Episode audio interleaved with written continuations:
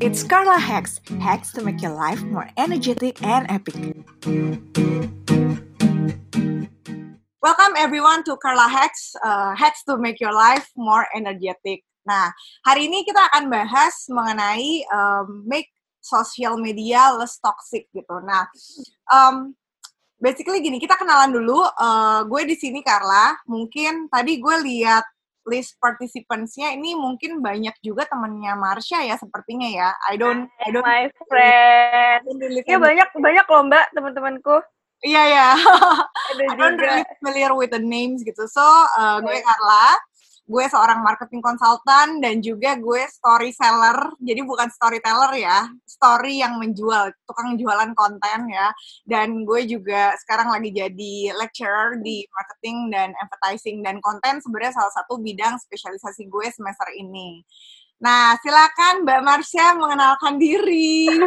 aku promosiin diri aku kayak yang bakal branding ya. Ah, Oke. Hai guys, hai teman-teman aku semua yang sekarang gabung juga. Terima kasih udah mau jadi partisipan di sini, udah mau support aku ikutan. Thank you. Uh, aku Marsha. Uh, sekarang kebetulan lagi uh, sambil jadi copywriter di Densu, Egis Network kalau ada tahu yang salah satu perusahaan advertising. Terus aku sebagai apa nih uh, life learner kayak yang bakal lah branding. ya gitu eh, deh pokoknya. Bayar loh dia branding loh tadi kamu sebut. Iya. Keren ya, keren banget. Oh, Densu yang branding ya. Parah, oke. Okay. Orang copywriter, jadi memang ada hubungannya sama konten juga ya. Okay. Uh, kita udah kenalan, so um, sebelum memulai memulai obrolan ini, teman-teman, hmm. please, if you, ini gue yang minta tolong if, if you guys uh, merasakan dapat manfaat atau dapat sebuah learning atau ternyata kalian merasa acara ini seru atau simply you just want to being supportive ke Carla Hex, do not forget untuk ngepost something apa pun yang kalian dapetin di acara ini dan tag gue di sini ada ya at Carla Sigmani ya tulisannya gitu. So, tag, tag gue juga. Oh ya, tag Marsha juga, Marsha Feby Marsha Febia ya. Marsha Febi, ya. Instagram.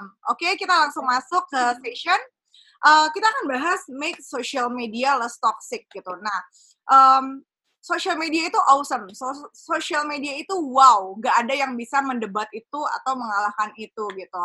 Uh, social media seperti yang kalian tahu bisa jadi tools untuk self empowerment, bisa untuk networking, bahkan sekarang dengan adanya semua yang serba online ini, kalian bisa connected all around the world ya gitu. Hmm. Itu juga bisa hmm. jadi bahan untuk melakukan self expression gitu. Tapi sayangnya kadang the noise of social media ini so intense that it uh, overpowers your life gitu. Dan hmm. itu sudah banyak diakui oleh banyak orang gitu. Jadi sekarang itu kayak social media banyak banget uh, social issue dan juga personal issue mulai dari kalau kalian pernah aware ada yang namanya cancel culture itu di Amerika dan beberapa negara itu populer banget.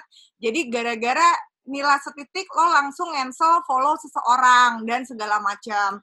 Online shaming lah belum lagi uh, apa fake influencers dan segala macam. Jadi isunya banyak banget. Seperti yang gue bilang waktu gue bikin acara ini gitu ya.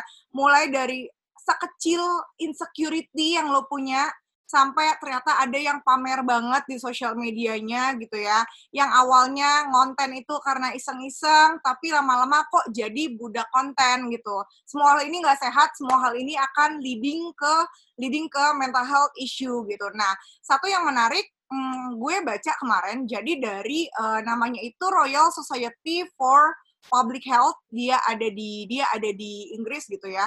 Ternyata dia bikin survei tahun lalu dan ternyata Instagram itu menjadi the worst social media in term of uh, apa namanya creating uh, mental issue gitu. Jadi segitu parahnya. Nah saat kita merasa social media is way too much gitu ya tapi kita kita ada di era yang rasanya hampir tidak mungkin kalau hidup tanpa sosial media. And then apa sih yang harus kita lakukan itu yang akan kita coba iya. bahas ini. Nah sekarang uh, gue pengen nanya sama Marsha nih, Mars yang pertama Marsha ini um, pasti pakai sosial media ya gitu. Pertanyaannya hmm. adalah uh, boleh nggak sih sharing uh, social media apa aja yang Marsha pakai? Let's say satu tahun belakangan ya, kita nggak usah terlalu lama supaya still relevant. Itu apa aja? Um, buat apa pakai social media? Dan intensitasnya seperti apa? Jadi, let's say sehari itu total penggunaan sosial medianya itu berapa lama? Boleh share kah, Mars? Oke. Okay. Uh, actually, aku sekarang aktif di empat sosial media. Uh, hmm itu Facebook, Instagram, Twitter, dan juga LinkedIn. Sebenarnya dari keempat itu pun uh, yang benar-benar aktif itu hanya dua, yaitu Instagram dan Twitter. Karena uh, menurut aku, uh, aku banyak berinteraksi dengan orang-orang di sekitar aku, dengan teman-teman yang basically emang uh, sekarang uh, ada di lingkup kerja aku, dan teman-teman yang juga masih engage itu di Instagram dan juga Twitter. Sebenarnya kalau misalnya di Facebook uh, aku lebih uh, di Facebook dan LinkedIn uh, aku lebih banyak untuk cari-cari informasi aja sih atau berita karena aku juga kerja di dunia advertising yang uh, di mana LinkedIn itu uh, menurut aku salah satu uh, salah satu platform yang relate banget sama dunia kerja aku banyak banget di sana sharing-sharing kayak iklan iklan-iklan yang lagi hype atau misalnya tentang marketing dan juga bisnis. Aku banyak uh, baca-baca informasi kayak gitu dari Facebook atau LinkedIn sih. Tapi kalau untuk sharing yang uh, apa yang aku buat apa yang aku lakuin sehari-hari itu aku banyak banget uh, buka platform untuk di Instagram sama Twitter. Terus untuk intensitas dari keempat platform itu kalau untuk uh, Twitter khususnya dan juga Instagram aku bisa bilang aku lumayan sering buka sih.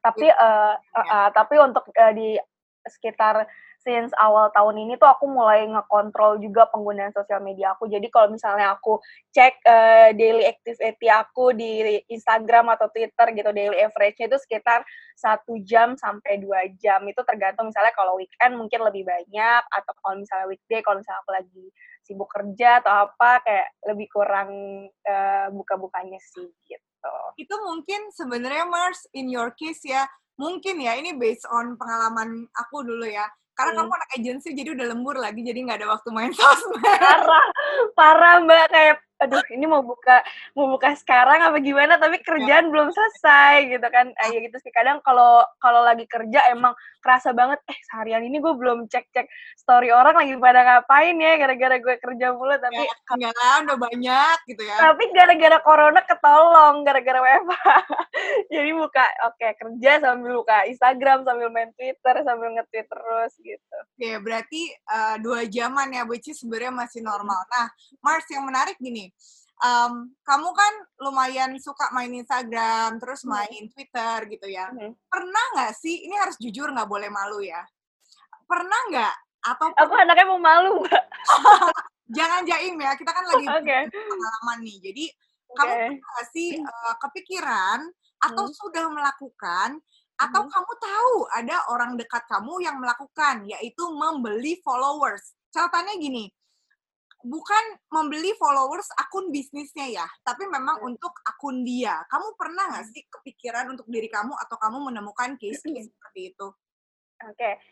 uh, kalau untuk aku, uh, aku nggak, uh, aku nggak pernah beli followers atau kepikiran untuk beli followers karena uh, walaupun emang dulu tuh aku sempet banget kayak uh, adik banget sama namanya sosial media, kayak misalnya sering posting atau apa tapi aku nggak pernah kepikiran untuk beli followers karena menurut aku sosial media itu adalah sebuah tempat di mana kita sharing, di mana aku share what I create uh, to people yang emang aku pengen pengen post aja dan nggak kepikiran untuk dapetin uh, jadi uh, sosial media tuh bukan cuma tempat untuk gain followers atau likers gitu buat aku.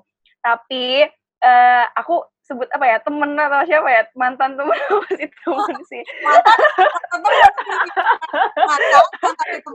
Mantan temen ya oke temen lah ya temen lah ya biar general. Okay. uh, eh, temen uh, temen aku ada sih yang beli followers um, uh, dia juga kebetulan salah satu orang yang dia punya bisnis dia punya salah satu apa ya ya bisnis gitu. Jadi mungkin menurut aku dia butuh followers itu untuk uh, eksistensi diri dia sebagai pemilik bisnis itu gitu sih menurut aku. Beli, Tapi beli ah, followersnya itu di akun beli followersnya itu di akunnya dia atau di akun bisnisnya?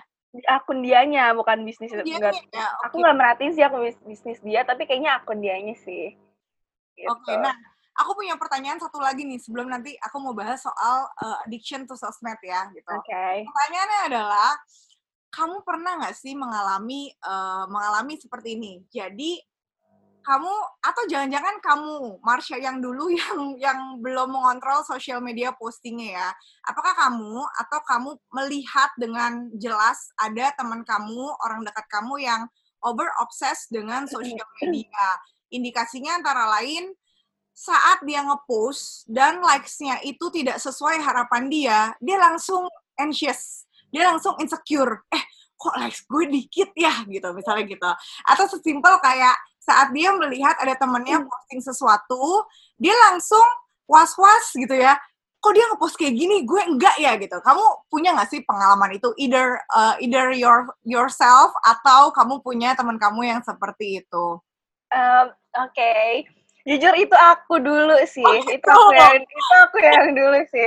Kayak bener, uh, bener kata Mbak Carla kayak dulu tuh aku seorang Marsha di mana ketika aku ngeposting sesuatu itu aku akan pantengin terus postingan itu, ngeliatin siapa yang likes, ngeliatin kayak sejam ini udah berapa orang ya yang like. Terus aku nanti kalau misalnya udah ber, eh, berhari-hari setelahnya, aku hmm. akan nge-compare. Aku mulai start compare posan aku yang hari ini, kenapa ya likes-nya kok lebih dikit sama posan yang sebelumnya? Aku kurang yeah. apa ya? Apa fil apa filternya kurang cocok kah atau gaya aku terlalu baik kah? Jujur aku dulu kayak gitu. Aku mulai mulai anxious kayak ah uh, kayaknya ada yang salah nih sama postingan gue yang sekarang daripada yang sebelumnya kayak gitu kayak bener-bener merhatiin banget likes aku terus siapa juga kalau misalnya story Instagram aku ngeliatin siapa aja yang ngesin kayak bener-bener di scroll kok orang ini belum ngesin ya sekarang? Kayak bener-bener aku tuh sedetail iya. itu sedetail itu sama sosmed. Kayak aku dulu teman-teman di sini langsung aduh gue nih. Itu gue itu gue yang dulu. Sampai aku ngerasa kayak kok gue overwhelmed banget sama sosmed. Gue kok kayak jadi toxic banget. Kehidupan gue jadi uh, mikirin orang uh, orang yang likes mulu gitu kan. Kayak misalnya apalagi kalau lagi liburan uh, kampus gitu kan lagi liburan masa-masa kuliah itu terasa banget kayak orang-orang posting lagi liburan di pantai gitu. Terus gue di rumah aja tiduran tuh ngerasa banget insecure-nya kayak gue ketinggalan yang gak liburan kayak mereka kayak gitu sih. Aku banyak banget ngejalanin eh, masa-masa kayak gitu sih dulu. Tapi untungnya sekarang udah mulai start to control ourselves to using social media gitu. Nah, nanti kita pengen nanya-nanya sama Marsha nih, uh, caranya gimana bisa berubah seperti itu. Tapi mungkin teman-teman yang belum pernah tahu ya, jadi sebenarnya ada istilah um, lumayan terkenal, kalau kalian googling lebih lanjut pun ada, namanya itu adalah Facebook envy itu kalau hmm. untuk yang bermain Facebook atau hmm. istilahnya Instagram anxiety.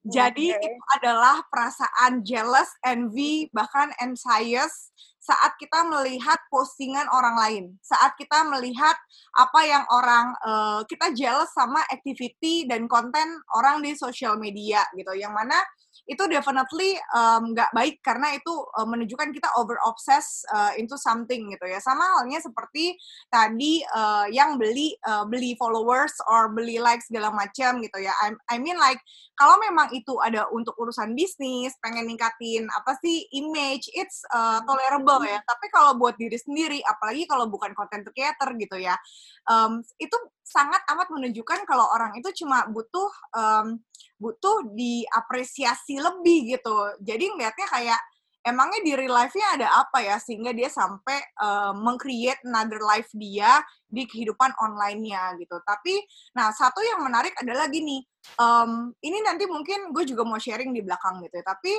kadang nih ya karena kita keseringan ngeliatin uh, orang ngepost sesuatu dan kayak tadi kamu bilang gitu ya um, apa namanya kamu ngelihat teman kamu liburan dulu terus kayak kok dia liburan? Gue enggak ya. Itu kadang tuh jadi membuat kita ingin melakukan hal yang sama gitu loh. Jadinya tuh kayak kompetitif tapi secara kurang sehat gitu. Dan kadang-kadang uh, ya buat beberapa orang ini enggak semua itu malah menjadikan tadinya keisengan kita di sosial media itu tuh malah mendrive kita untuk menjadi semacam istilah gue tuh budak konten gitu. Budak hmm. konten tuh ciri-cirinya ya Allah segala macam di post sampai story-nya titik titik titik titik. Kayaknya they need to tell the world apa pun yang terjadi dalam hidupnya. Sekarang dibalikin lagi, lo KOL apa bukan, lo content creator apa bukan gitu. Tapi satu yang perlu kita ingat adalah again ya, kita juga nggak boleh judgmental sih, karena itu kan sosial media dia gitu ya, bukan sosial media kita. Tapi paling tidak sekarang kita berpikir untuk diri kita sendiri. Kita kayak gitu nggak sih?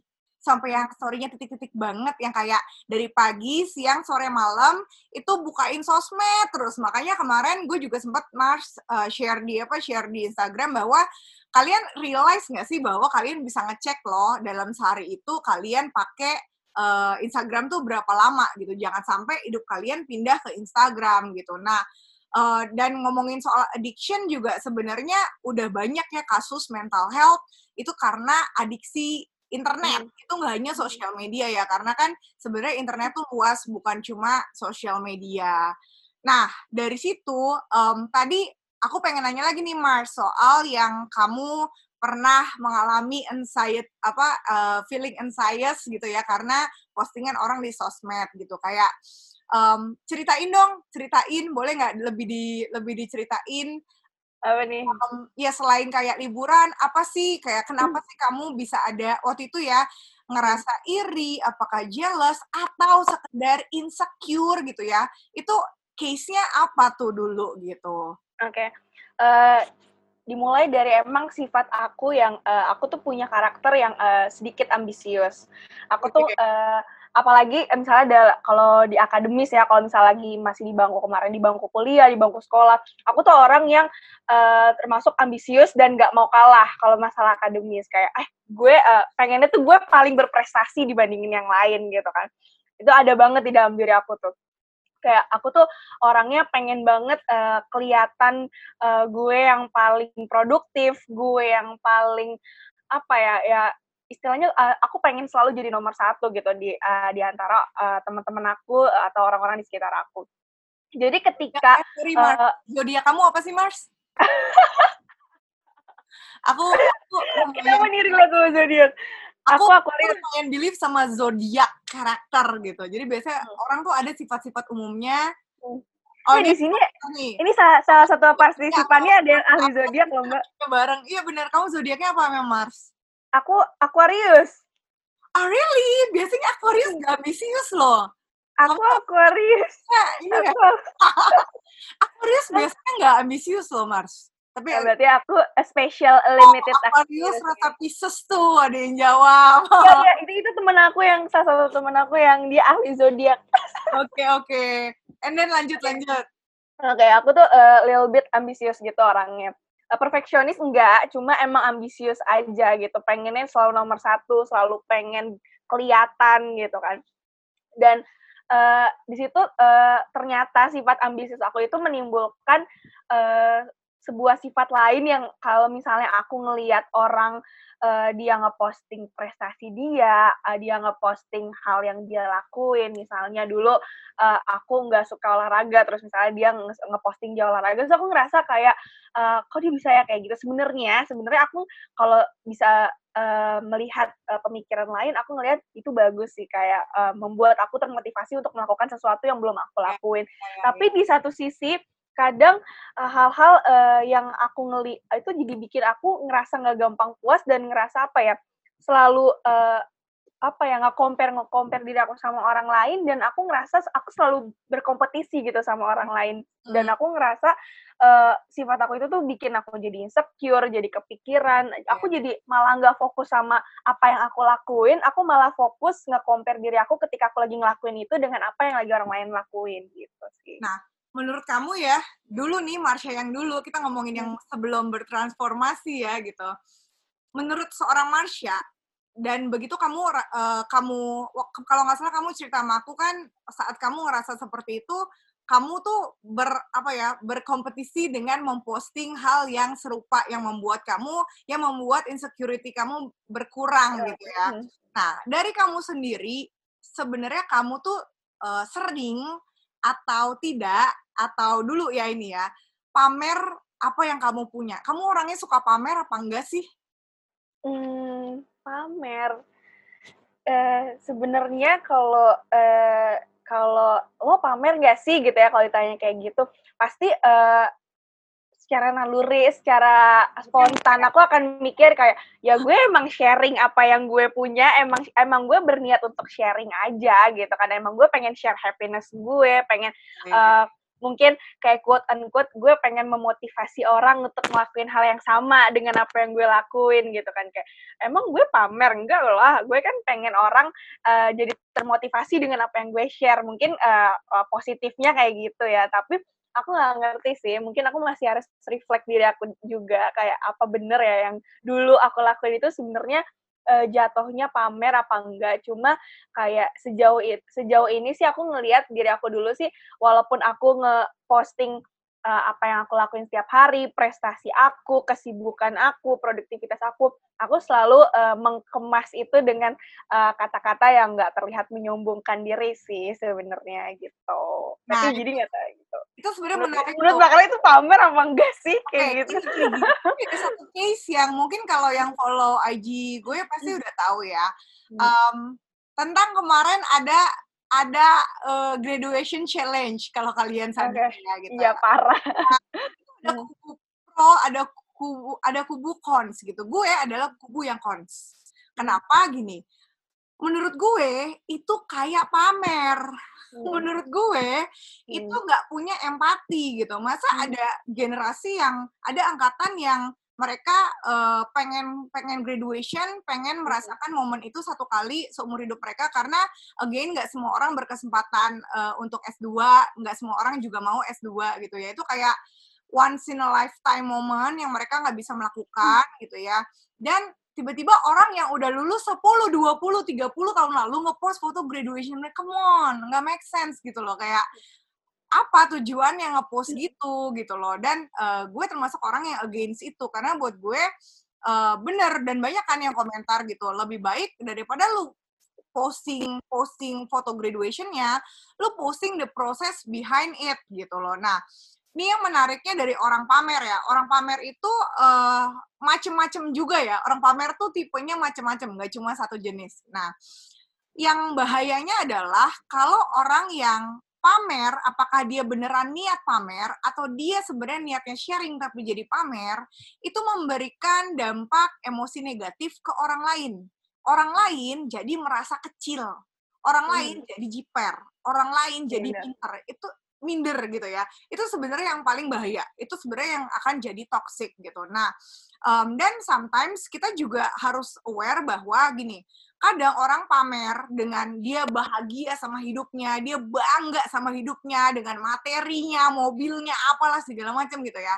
Belum tentu di real life-nya dia sebahagia itu gitu. Jadi um, jadi jangan jangan apa ya, jangan jangan langsung apa yang kita lihat di sosmed itu yang apa sih yang terjadi sebenarnya belum tentu gitu. Hmm. Kalian kalau yang emang anak komunikasi, anak uh, marketing, anak branding pasti tahu yang namanya uh, brand image ya, membentuk hmm. citra diri gitu. Nah, kadang yang namanya dalam proses membentuk citra diri bukannya membentuk citra diri malah jadi pencitraan gitu kalau ditanya kenapa sih orang pamer? Tadi ya Marsha sempat cerita gitu ya kalau versinya Marsha Marsha itu pengen sebenarnya berbagi sharing aja gitu sharing siapa tahu hmm. uh, menginspirasi orang lain kan gitu. Nah memang ada orang-orang kayak gitu. Ada orang yang kadang tuh dia ngepost dia nggak mikir kenapa dia ngepost emang ngepost aja. Itu kayak hmm. kayak udah jadi culture udah jadi hmm uh, udah jadi sebuah kebiasaan gitu. Dan ada juga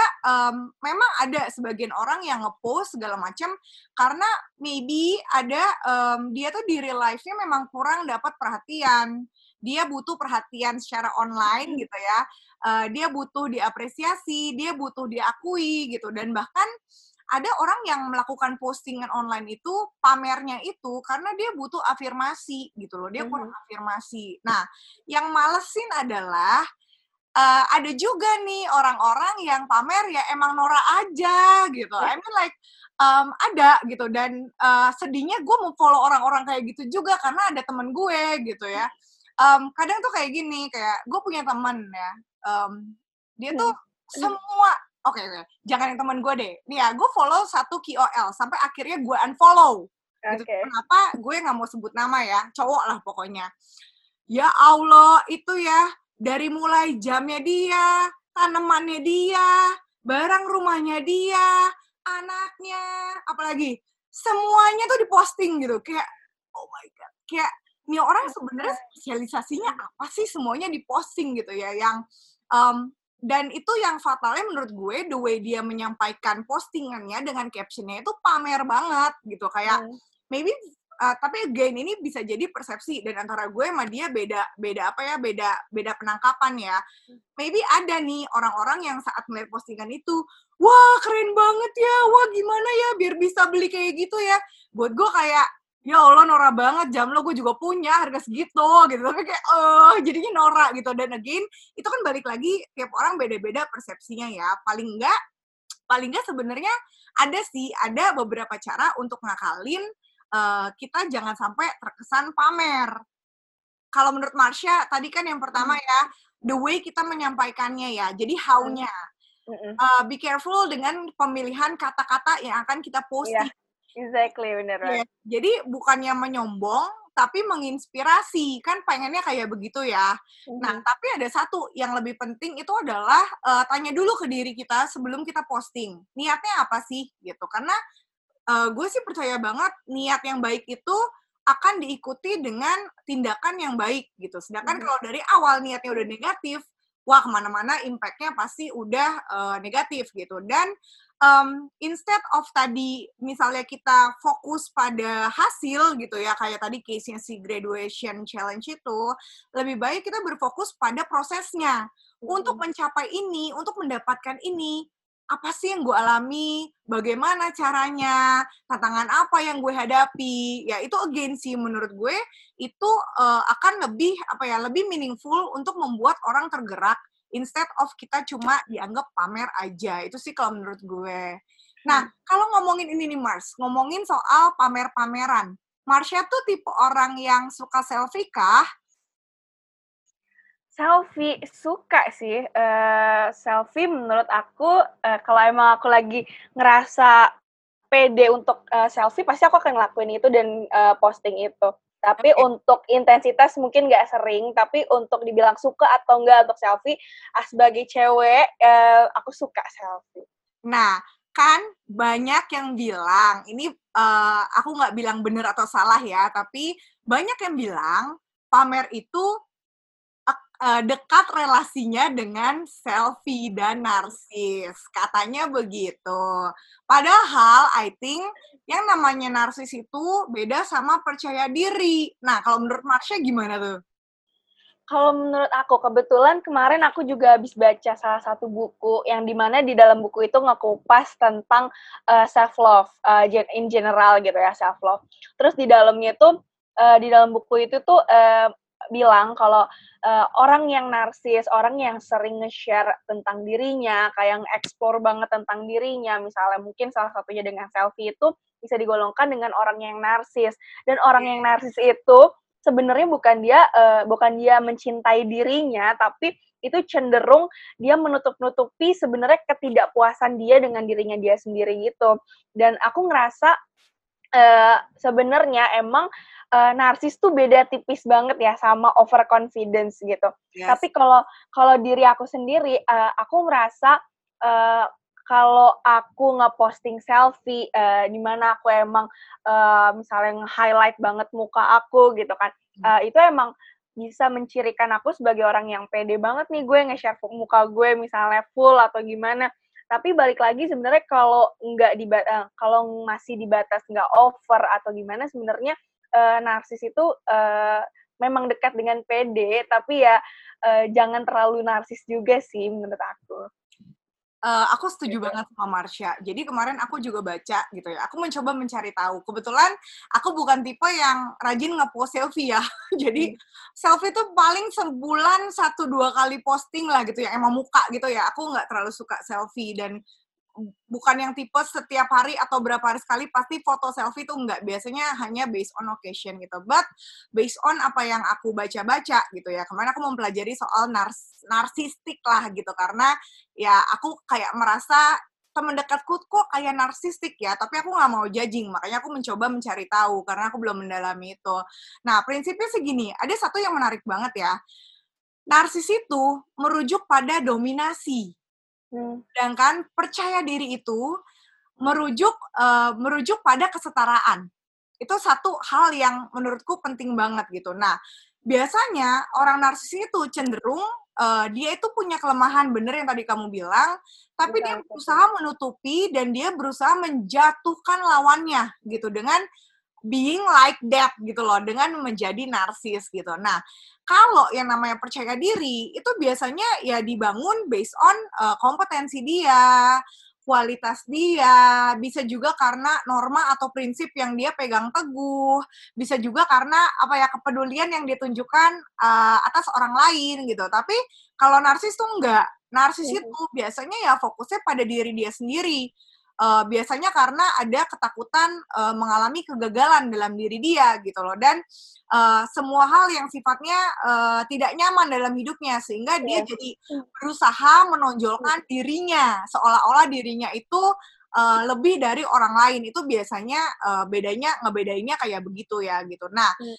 malah kemarin aku menemukan sesuatu nih Mars yang menarik banget gitu ya. Aku mencoba mencari selfie itu tuh selfie itu um, selfie itu narsis gak sih gitu ya. Nah, tapi dan itu sehat gak sih gitu? Karena sebelumnya aku pernah baca katanya kalau kebanyakan selfie itu berarti ada uh, masalah mental health ya. Tapi ternyata ternyata ini perlu jadi tenang ya kalian kalau ada yang suka selfie selfie gitu ya ternyata melakukan aman aman. Ya, aman ya. Melakukan selfie yang banyak itu it's totally okay. Jadi tidak terbukti secara medis bahwa itu ada hubungannya dengan uh, mental health. Tidak ada sampai saat ini. Malah dibilangnya uh, selfie itu justru bagian tadi yang Marsha bilang uh, bagian dari membangun self identity dan juga membangun kepercayaan diri. Nah, buat yang pengen tahu ini sekalian ngasih tahu juga tipsnya kalau ada yang pengen tahu soal uh, percaya diri, self identity, personal values itu sebenarnya udah kita bahas di Carla Hex minggu lalu. Um, soon ya dalam satu dua hari akan gue akan gue bikin uh, recapnya belum sempat soalnya gitu. Nah, Mars, sekarang aku mau tanya lagi nih sama kamu. Nah, ini ada satu yang menarik karena um, nanti aku bisa share pengalamanku soal hal ini juga gitu ya. Kamu pernah nggak sih ada di ada di kondisi kayak gini? Saat kamu ingin maju, ya, kamu ingin ingin making progress, ingin improving yourself, tapi tuh kamu kayak ketahan sama orang-orang di sekitar kamu. Bisa jadi itu teman satu geng kamu, bisa jadi kamu disabotase oleh uh, keluarga kamu, bisa jadi kamu misalnya di kantor presentasi and you think you did your best, tapi ternyata ada aja di ruangan itu yang menjatuhkan kamu. Jadi feelingnya tuh kayak, kok gue mau maju susah banget ya? Pernahkah atau apakah kamu merasakan itu belakangan ini? Kalau iya, boleh nggak diceritain? Uh, sebenarnya kalau apalah sebenarnya ya kalau kalau untuk crab mentality itu kayak misalnya ketika aku mau maju terus orang-orang di sekitar aku berusaha untuk nahan aku atau memberhentikan aku sebenarnya in detailing nggak ada cuman uh, aku lebih ngerasa ke kayak apalagi di fase aku yang sekarang di fase uh, di mana aku baru lulus terus aku mulai uh, memasuki masa-masa yang uh, cari kerja atau baru dapat uh, baru mencari identity baru gitu kan ya dari dari anak kuliahan ke sekarang jadi kerja gitu. Aku ngerasa banyak banget uh, dari teman-teman aku dari orang-orang sekitar aku yang apalagi khususnya teman-teman yang deket yang emang uh, sering engage bareng gitu. Yeah, yeah. Kayak mereka tuh nggak nge-support 100% aku dengan apa yang aku lakuin gitu. Malah kan kadang kita kalau kita doing something yang kita mau nunjukin progres kita udah sampai mana nih, kan ada ya keinginan dalam hati kita tuh kayak kita pengen disupport sama orang-orang yang paling dekat gitu. Oh. Tapi anehnya, anehnya sering terjadinya itu malah orang-orang terdekat aku, kayak misalnya sahabat-sahabat aku, itu mereka yang nggak nge-support uh, uh, kayak in simple in simple words tuh dia nggak ngedukung aku, nggak nyemangatin aku gitu. Malah orang-orang yang jauh, yang jarang yang jarang komunikasi sama aku, mereka yang uh, yang nge-support banget, yang selalu ngikutin aku progres aku sampai mana dan kayak uh, merhatiin aku banget gitu. Sebenarnya kayak gitu sih, lebih ke support atau enggak. Tapi kalau untuk menahan aku enggak sampai di fase tertentu sih sebenarnya enggak ada sih. Kamu masih bertemankah dengan teman-teman kamu itu?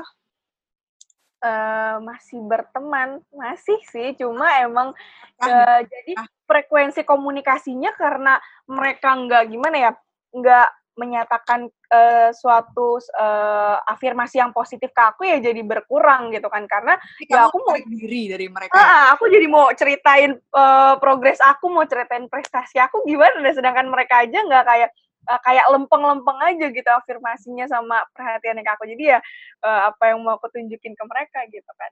Oke, okay. ini menarik ya, karena gini, ini menurut gue uh, ini salah satu toxic toxic terkait sosial media ya um, dan juga sebenarnya di real life gitu yang terjadi belakangan apalagi yang alih-alih mengatasnamakan solidaritas dan kebersamaan gitu. By the way, tunggu sebelum kita bahas, welcome buat teman-teman life hackers yang baru join.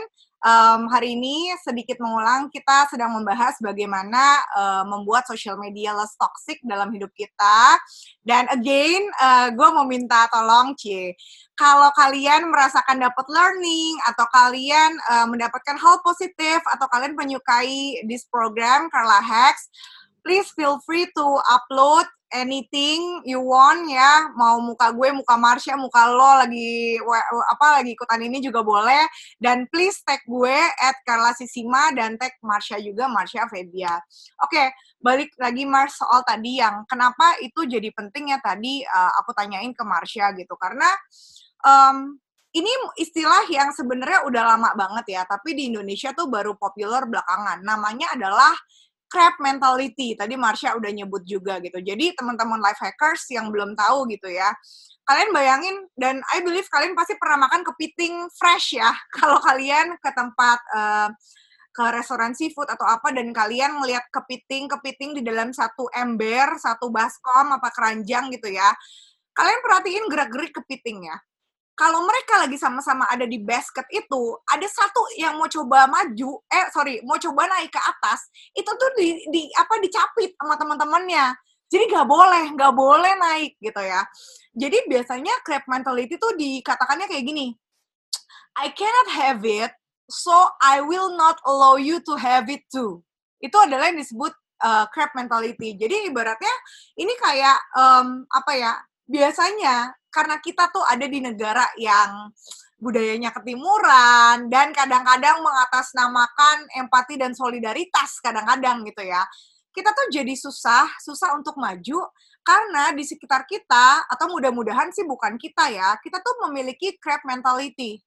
Jadi kayak susah, suka dan duka tuh bersama. Gak boleh ada satu di antara kelompok ini yang lebih maju nggak boleh ada yang apa ya yang nggak bo nggak boleh ada yang lebih unggul gitu. Nah itu biasanya terjadi. Again ini balik lagi ya.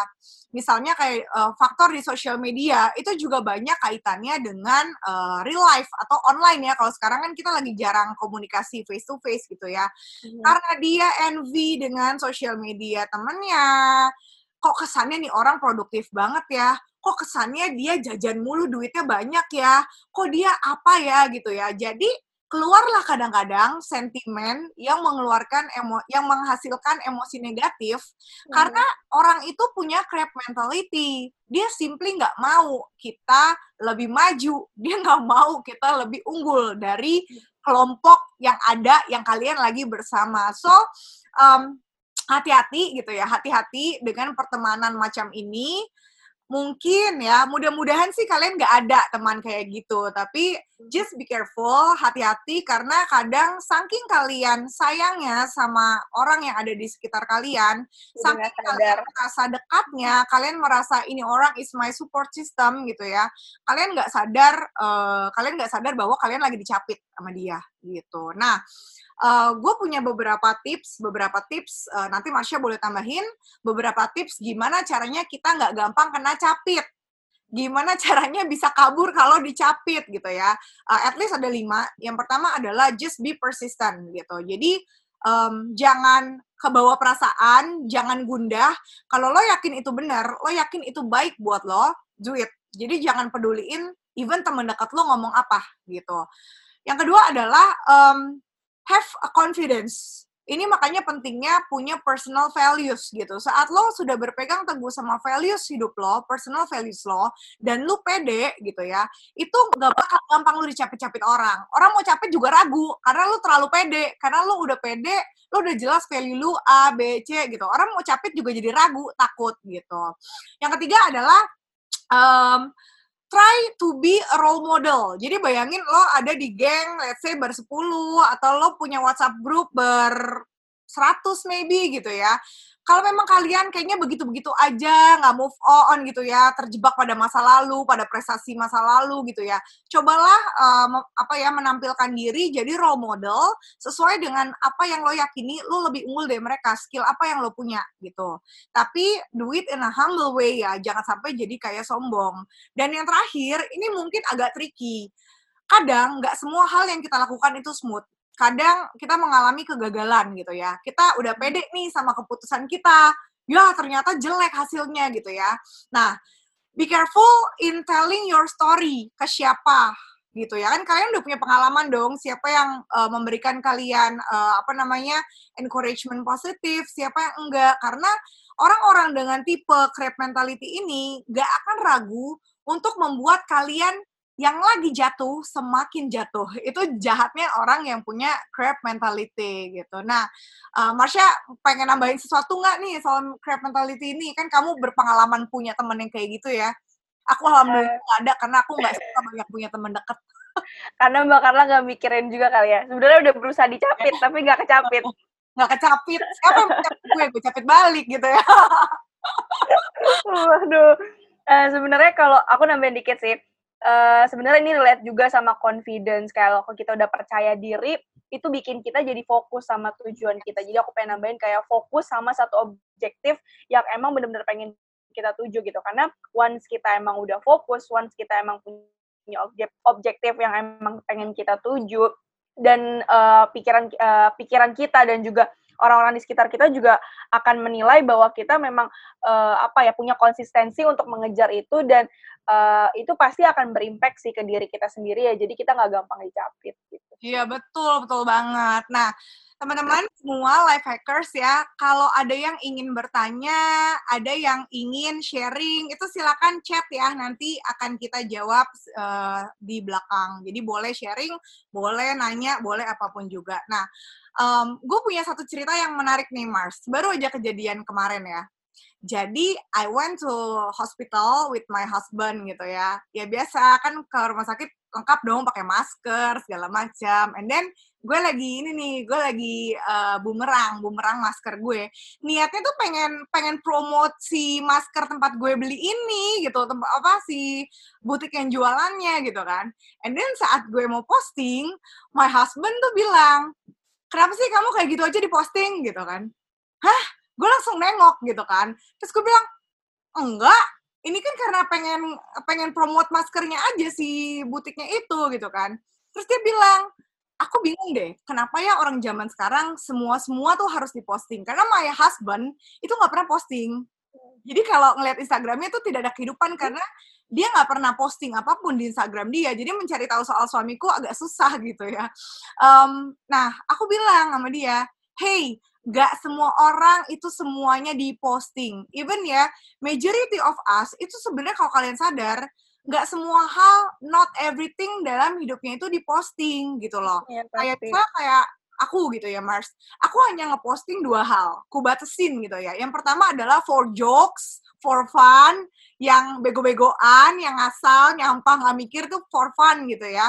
Atau the other one, yang berbobot, yang aku yakin aku punya punya kompetensi di sana, aku punya understanding yang bagus, dan aku bisa share itu ke orang lain, who knows itu berguna gitu. Like, mm -hmm. I mean like, kita hidup 24 jam gitu ya. Apa iya kita 24 jam itu pagi, siang, sore, malam kita posting kan? Enggak kan? Share so, semuanya ya one thing yang harus kita ingat ya buat semua kita di sini social media is not the real life gitu ya. Jadi um, apa iya yang jelek-jeleknya hidup orang itu di post? Mungkin ada, mungkin ada. Gue juga punya teman yang kayak gitu. Ya Allah, gue ngeliatinnya sampai ini drama banget ya semua masalahnya diposting termasuk soal ini. Aduh, kayak pusing gitu ya. Jadi maybe ada, tapi itu hanya segelintir. Orang akan cenderung hal-hal yang jelek, hal-hal yang buruk, hal-hal yang menjatuhkan uh, citra atau kualitas dirinya itu nggak akan diposting gitu. So do not ever waste your energy, waste your time to envy, to others uh, contents gitu karena kita nggak pernah tahu sebenarnya di balik itu apa yang dia alami itu sih kalau satu hal yang selalu uh, gue tekankan ke diri gue um, worthless lah kalau lo mm -hmm. envy sama postingan orang lain gitu ya mm -hmm. kalau dari Marsha nih um, nah menyambung itu gitu ya Marsha kan mengalami life changing nih bisa dibilang mengalami social media transformation ya. Yang tahun lalu tadi Marsha cerita uh, Marsha tuh masih suka envy sama postingan orang, feeling insecure saat temennya memposting sesuatu yang membuat dia lebih unggul dari Marsha. And then uh, Marsha sekarang mengalami perubahan untuk jadi orang yang lebih chill, lebih bodoh amat, lebih chill parah. Ya. Boleh dong berbagi sama teman-teman di sini siapa tahu ada yang sedang atau punya teman yang mengalami masalah-masalah terkait toxicity terkait dengan sosial media itu. Bagi tipsnya dong, Mars. Uh, Oke, okay. tipsnya. Uh, sebenarnya uh, hal yang mendasari aku kenapa sekarang aku try to control gitu ya, try to control aku ca cara bermain sosial media, terus aku juga ngekontrol siapa aja yang aku follow gitu, termasuk uh, since awal tahun ini tuh aku uh, mulai uh, kayak merhatiin banget uh, sebenarnya yang aku follow di sosial media itu siapa aja sih? Karena aku yakin banget apa orang yang aku ikuti terus misalnya media-media yang aku bener-bener uh, aku baca terus itu akan mempengaruhi ke uh, mental aku gitu kan. Ya, Jadi aku mulai mulai uh, try to unfollow influencer yang menurut aku nggak nge nggak cukup nge-influence gue gitu ya kayak yeah. uh, sebenarnya gue ngikutin influencer ini tuh faedahnya apa sih emang apa hmm. emang gue pengen cuma ngeliatin kehidupannya dia aja kah ngeliatin dia skincarean aja kah apa emang ada sesuatu yang uh, ada benefitnya gitu buat gue. Terus uh, aku emang udah bener-bener nge uh, try to unfollow uh, influencer bener-bener nggak nge-follow influencer sama sekali. Dan sama uh, sekali? sama sekali nggak ada yang aku follow influencer. How how about your uh, profession? Kan kamu kerja di bidang advertising. How how you manage it? Sedangkan dunia advertising kan dekat sekali dengan KOLs dan influencers ya. Terus gimana tuh Mars uh, kalau menurut aku untuk uh, apa ya untuk ada di frekuensi yang sama uh, dengan dunia digital sekarang itu khususnya di media sosial personal aku itu nggak mengharuskan aku untuk ngefollow mereka. Kan uh, ngefollow ngefollow means uh, aku akan ngeliatin daily activity dia gitu kan. Yeah. otomatis ketika dia story ketika dia ngeposting sesuatu itu akan muncul di timeline aku. Dan aku ngerasa risih ketika aku lagi nggak pengen tahu tentang itu tapi uh, uh, terlebih dari itu di situasi lain ketika memang pekerjaan aku mengharuskan aku untuk cari tahu trending apa yang lagi hype di Instagram, apa yang lagi hype di TikTok gitu. Aku tetap ngikutin, aku tetap punya aplikasinya, aku tetap bisa ngeliat itu semua, tapi uh, itu nggak membuat aku harus mengikuti dia dengan cara memfollow dia gitu sih menurut aku. Tapi uh, jadi nggak ngefollow itu nggak berarti aku jadi kudet gitu tapi aku tetap tahu tapi nggak ngefollow gitu okay. sih aku punya aku punya termnya tuh term ya aku suka rhyming nih um, jadi eh aku juga suka rhyming kita sama-sama suka nulis soalnya you're still being relevant but hmm. you're not engaged istilahnya kayak gitu ya hmm. nah aku jadi tertarik nih Mars. Tadi kan gam lebih akan gampang kalau kamu mengunfollow influencers yang you think uh, they don't relevant with me anymore, kayak hmm. gue gak pengen tahu soal hidup dia. Hmm. Itu kan lebih gampang dan ya bodoh amat mereka nggak kenal kamu ya. Gimana dengan teman-teman? Apakah kamu akan mengunfollow mereka juga? karena karena lebih apa ya relasinya lebih dekat dan bisa besar ada kemungkinan baper-baperan gitu ya istilahnya karena aku Aquarius yang cenderung cuek, kita relate ke zodiak lagi. Karena ya benar, karena aku juga orangnya sebenarnya uh, cenderung bodoh amat sih sama apa yang orang pikirin. Makanya dulu tuh aku punya uh, kebiasaan yang kayak uh, gue uh, overwhelmed banget gitu sama sosmed yang bener-bener gue nge-share apa pun yang gue lakuin gitu. Jadi emang aku cenderung sebenarnya nggak nggak terlalu peduli sih sama apa yang orang lain katanya mau dibilang misalnya mau dibilang pamer, mau dibilang narsis lah. Emang tujuan gue bukan itu ya aku selama orang itu nggak apa ya nggak bener-bener tahu niat aku gimana, aku sih nggak peduli. Nah, untuk masalah temen gitu nggak unfollow, aku juga cukup cuek sih untuk masalah wow. itu. Kayak kemarin, itu Leo lagi pas sama aku ini soal hal ini ya. aku aku nggak unfollow sekitar 150 orang di following aku. Oh, itu iya? termasuk teman-teman aku, teman-teman sekolah juga ada yang aku merasa bahwa uh, ini orang uh, gak ada interaksi sama aku pertama di sosial media kayak dia nggak pernah iya, komentar okay. atau nggak pernah ikut apa terus dia juga nggak nggak misalnya aku juga tahu mereka dia nggak pernah nge-like nggak pernah nge-sin story aku ya udah unfollow aja kayak eh, nggak uh, ada interaksi apa pun. iya ada iya nggak ada interaksi apa pun gitu. Dan kalaupun dia nggak unfollow balik aku udah aku nggak peduli juga kayak yes. kayak ya udah lo unfollow gue aja. Nggak nggak peduli juga gitu kan. Um, terus yang kedua kayak ya um, menurut aku emang uh, misalnya dia masih tetap posting tapi menurut aku konten dia nggak relate gitu sama kehidupan aku kayak terlalu nyeleneh atau misalnya apa ya di umur aku yang sekarang sih aku lebih pengen ngelihat hal-hal yang berfaedah gitu buat aku yang yang bisa um, ngasih uh, pencerahan gitu ke aku apalagi misalnya salah hex ya kan? Aku yang terus aku juga apa ya lebih pengen uh, ngisi uh, sosial media aku sama apa yang bener-bener pengen aku lihat aja sih. Kadang teman-teman lama yang uh, misalnya dia posting apa sesuatu yang langsung nggak bikin aku suka langsung kayak unfollow aja. Misalnya dia mau unfollow balik aku atau mau sensi gimana juga ya udah biarin aja kayak cuek aja sih sebenarnya. Karena aku menjadikan sosial media aku adalah sebagai suatu tempat di mana uh, aku apa ya sharing something, uh, create something yang pengen aku share gitu kayak uh, aku aku pengen jadi penulis kayak aku uh, sekarang mencoba uh, emang aku belum punya buku gitu kan. Makanya aku jadiin uh, sosial media aku sebagai platform sebagai buku aku gitu di dunia digital. Makanya jadi kayak uh, aku emang fokus aku adalah di sosial media pengen sharing yang aku buat sharing yang daily activity aku. Jadi aku nggak terlalu sekarang nggak terlalu mentingin followers atau gimana sih. Termasuk teman-teman juga ya aku nggak terlalu itu sih nggak terlalu wow. mikirin banget. Itu sebuah hal yang apa ya, hal yang sangat mindful ya. I think I need to learn from you gitu ya. Gimana cara mengunfollow teman-teman sendiri yang aku sendiri sebagai Leo ya. Ini kalau balik ke zodiak, Leo itu sangat caring ya gitu, caring dan um, dia peduli gitu sama orang-orang di sekitar dia. Uh, I I'm still facing difficulties uh, to unfollow my friends yang sebenarnya gue nggak ngerasa relevan sama mereka gitu kayak aduh susah banget ya nanti dia nanya gue lagi kenapa gue unfollow. Jadi masih ada rasa nggak enak itu. Nah jadi sebenarnya kalau kalau ditanya gitu ya gue coba tadi sambil Marsha Marsha share gue coba susun gitu ya. Uh, gue punya sembilan hacks c steps atau apalah kalian boleh bilang bagaimana membuat our social media less toxic. Nah yang pertama adalah tanya ke diri kita why kenapa kita main sosial media. Tadi Marsha tuh sebenarnya bagus banget, udah jelas. Dia memang menjadikan sosial media untuk tempat mencari inspirasi, informasi, dan itu menjadi ajang uh, berlatih menulis dia sebelum menjadi penulis yang sesungguhnya gitu ya. Amin, amin.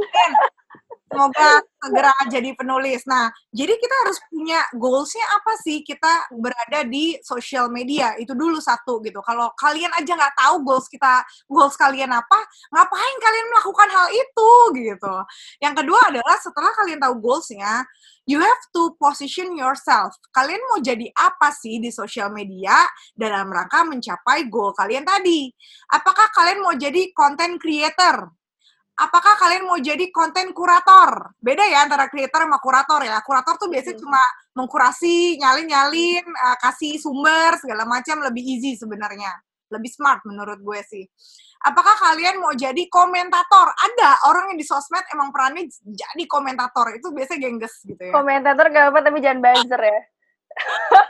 ada ada juga yang uh, ada juga yang cuma jadi silent reader ada yang jadi apa segala macam ya yang mana sebenarnya gue sendiri gue kadang wondering teman-teman gue yang jadi silent reader tuh gue unfollow apa enggak ya gitu jadi again tentukan posisi kalian peran kalian mau jadi apa itu yang kedua yang ketiga adalah tadi sebenarnya Marsha udah bilang try to relook siapa orang-orang yang kamu follow. Itu jujur gue sendiri belum melakukan. I'm gonna do it soon ya. Karena itu butuh effort ngeliat sesuatu ya. Karena gini, gue percaya banget sama mungkin kalau kalian tahu the law uh, law of attraction likes for likes gitu. Jadi uh, apa yang kalian apa yang kalian pikirkan apa yang kalian lakukan apa yang ada di sekitar kalian itu akan menjadikan kalian seperti itu juga. Jadi the hmm. people hmm. you follow represent yourself. Itu gue percaya banget sama prinsip itu gitu. Nah yang keempat adalah um, kalau kalian ngerasa kalian terlalu banyak main social media, anyway, gue mau kasih juga di sini, um, wait, gue kasih di chatting, silakan kalian lihat. Gue udah pilihin beberapa quiz yang menarik gitu ya untuk testing apakah kalian tuh mengalami addiction over obsess sama social media atau enggak silakan kalian coba masing-masing nanti nah kalau memang ternyata iya dan you feel overwhelmed kalian sudah ada rasa insecurity dan segala macam akan konten social media maybe it's time to reduce your duration in using social media gitu. Nah, buat yang belum tahu, di Instagram karena gue uh, lebih seringnya Instagram ya. Instagram tuh sebenarnya ada feature untuk ngeset reminder saat kalian sudah mencapai limit waktu tertentu. Jadi misalnya Oh iya. Iya, hari ini udah main itu kalian cek di setting your activity gitu ya. Jadi uh, kalian pengen sehari cuma satu jam, kalian set di situ satu jam. Jadi nanti setelah satu jam akan ada reminder bahwa eh lo udah satu jam gitu. Jadi paling nggak itu membantu kita mengontrol gitu. Nah, um, dan jangan yang kelima adalah jangan pernah menjadikan uh, social media itu sebagai your main activity. It's just uh, supporting gitu. Nah, gue kebenaran baru uh, nge-nyusun konten buat online courses gitu. Ternyata survei membuktikan orang-orang yang bangun tidur tidak melihat sosial media itu biasanya bisa bekerja lebih efektif dibandingkan orang-orang yang melek-melek langsung lihat sosial media. Jadi mengawali hari dengan distraksi itu kurang sehat, kurang uh, apa ya, kurang akan membuat kalian produktif hari itu. Jadi silakan aja kalian coba, cobain satu minggu, dua minggu, tiap bangun tidur sarapan dulu, berjemur dulu, ngapain baru lihat sosmed. Kalian akan feeling more energized atau enggak di hari itu. Tapi riset sudah membuktikan. Yang keenam adalah maybe you have to find a better channel to inspire you gitu. Let's say contoh kayak Marsha. Marsha merasa Instagram udah mulai membuat dia overwhelmed, dia pindah ke Twitter. Nah, ini again balik lagi preference ya, bisa jadi YouTube, bisa jadi TikTok, bisa jadi apa pun. Jadi balik lagi ke preferensi masing-masing. Yang ketujuh adalah saat kita pengen membuat konten, saat kita posting gitu ya, pastikan konten kita tuh mindful ya, gitu. Mindful mm -hmm. tuh mindful tuh gampang banget indikatornya. Uh, ini itu berdasarkan fakta atau enggak ini tuh akan menyakiti uh, hati orang lain dengan direct apa tidak gitu. Jujur, gue kadang juga masih uh, ada konten-konten gue yang sarkas, ada konten-konten gue yang belum mindful, but I'm trying not to ya. Gue berusaha, tapi kadang ya kita manusia biasa belum tentu bisa gitu ya. Nah, yang ke-8 dan ke-9 ini terkait dengan uh, pilihan masing-masing gitu. Yang ke-8 adalah uh, do not be judgmental gitu karena orang orang komentarin tuh lebih gampang dibandingkan melakukan menjalani sendiri. Nah, seringnya kita tanpa kita sadari kita sering komentarin postingan orang. Tapi kita sebenarnya nggak tahu loh ada ada masalah apa atau ada isu apa, mengapa sampai orang itu memposting hal itu. Kita nggak pernah tahu, kita nggak pernah akan mel bisa melihat the the full picture. Kita cuma bisa melihat apa yang orang pengen kasih lihat ke kita. Nah, yang terakhir, balik lagi ke endurance masing-masing orang ya. Kalau kalian ngerasa uh, this is too overwhelmed for me, this is too toxic, this is uh, this makes me really anxious yang gue nggak bisa menahan diri gue lagi, uh, hmm. boleh banget lo melakukan yang namanya social media detox. Yang namanya detox itu nggak lama-lama ya, detox tuh satu, dua, tiga hari, atau ya kalian simply hiatus dari sosial media, menghilang untuk uh, hidup yang lebih baik, menghilang untuk next future yang lebih baik. Nah, kalau Marsha sendiri pengen tahu deh, Mars, Nah teman-teman, oh ya sebelum ke Marsha ke teman-teman dulu, boleh nggak ada yang uh, melambangkan uh, melambangkan apa simbol-simbol dengan memberikan reaction atau apa? Ada nggak sih yang pernah menjalani social media detox atau hiatus? Nanti kita coba pengen minta sharing nih. Kayaknya sih ada beberapa kalau ngeliat namanya. Kalau Marsha sendiri gimana Mars? Sebenarnya kalau untuk uh, hiatus yang bener-bener nggak main sosmed misalnya sampai kayak seminggu dua minggu atau bahkan sebulan tuh aku belum pernah lakuin sih. Tapi mungkin salah satu detox sosmed yang aku lakuin yaitu tadi kayak misalnya aku try to control what uh, siapa aja yang aku follow try to control apa ya orang eh, orang-orang yang memang aku allow untuk mengikuti sosial media aku kayak gitu sih. Tapi kalau untuk sampai hiatus uh, sampai sebulan gitu aku nggak ngelakuin karena menurut aku uh, aku perlu untuk main sosial media.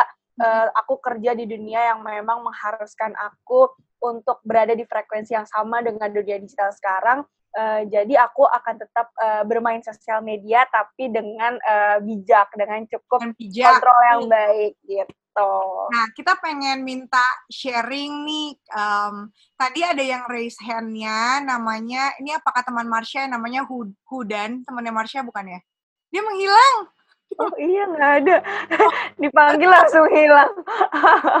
langsung hilang dia ya. Oke jadi kalau gitu ya. Uh, mungkin uh, gue pengen cerita pengalaman gue sendiri lah gitu karena si Hudannya yang tadi raise hand dia hilang gitu ya. Um, jujur ya, um, Marsha mungkin udah kenal gue banget lah ya. Mungkin teman-teman di sini nggak nggak semuanya kenal gitu ya.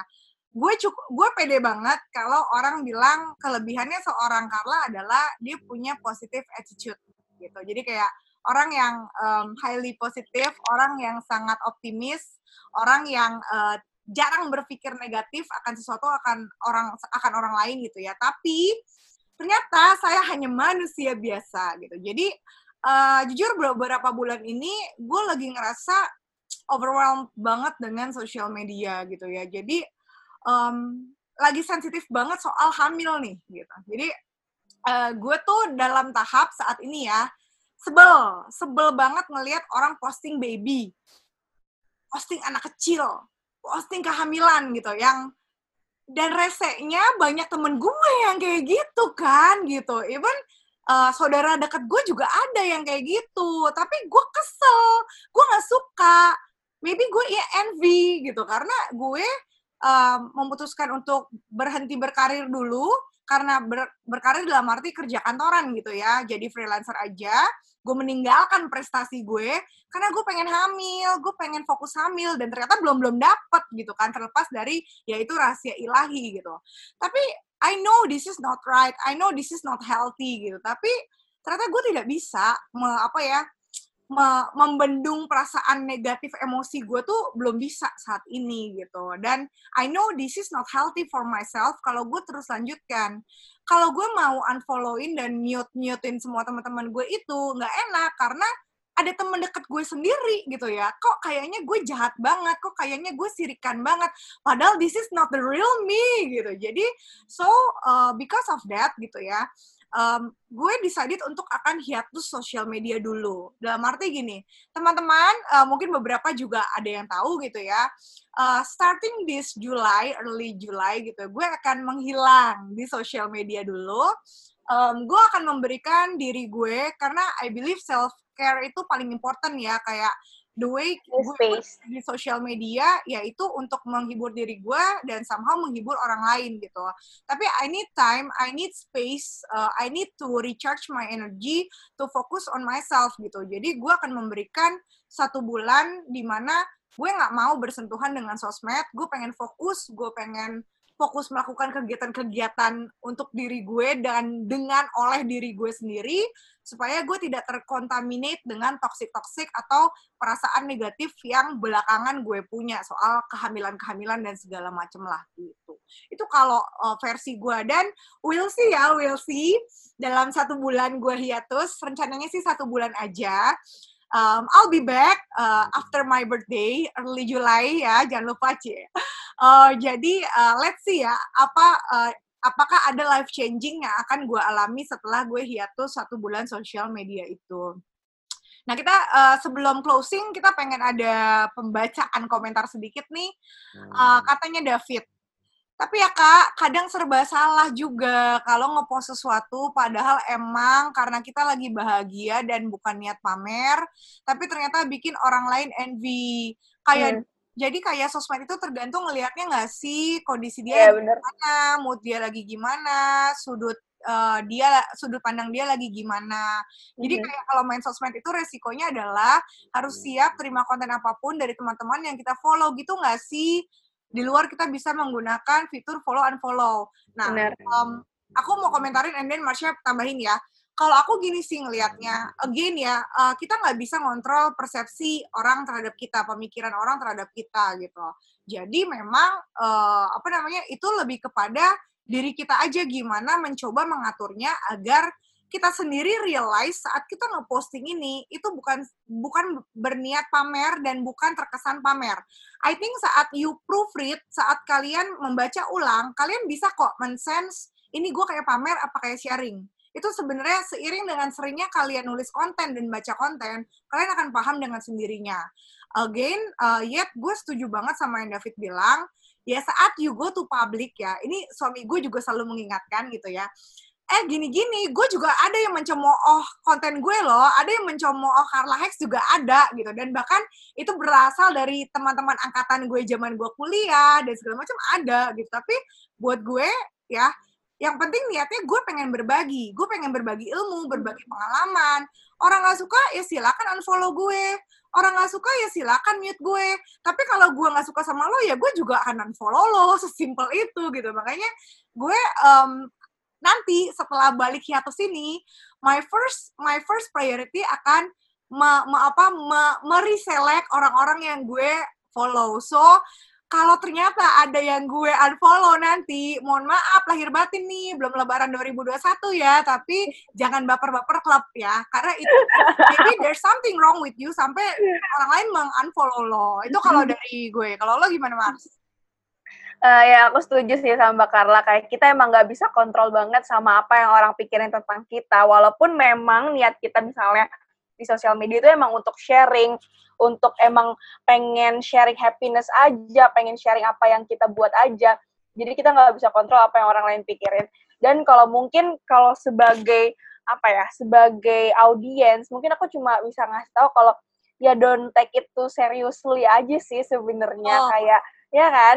Don't take it seriously karena ya kayak yang tadi Mbak Carla sempat bilang apa yang orang lain posting apa yang orang lain sharing itu sebenarnya bukan highlight realnya dia gitu bukan bukan real life-nya dia juga. Dan dia pasti nggak ngeposting yang jelek-jelek pasti dia ngeposting yang bagus-bagusnya aja kan. Jadi ya uh, lo nggak usah baper lah sama kehidupan kebahagiaan orang lain kayak ya udah oh. lo pasti punya your own life sendiri gitu sih nah ini uh, ada nih ada eh, nggak uh, tahu nama aslinya siapa ya tapi di sini namanya anggur merah gitu dia bilang hidup santai kayak di pantai. Iya bener banget karena actually dari life itu ya kehidupan sebenarnya bukan kehidupan virtual kita.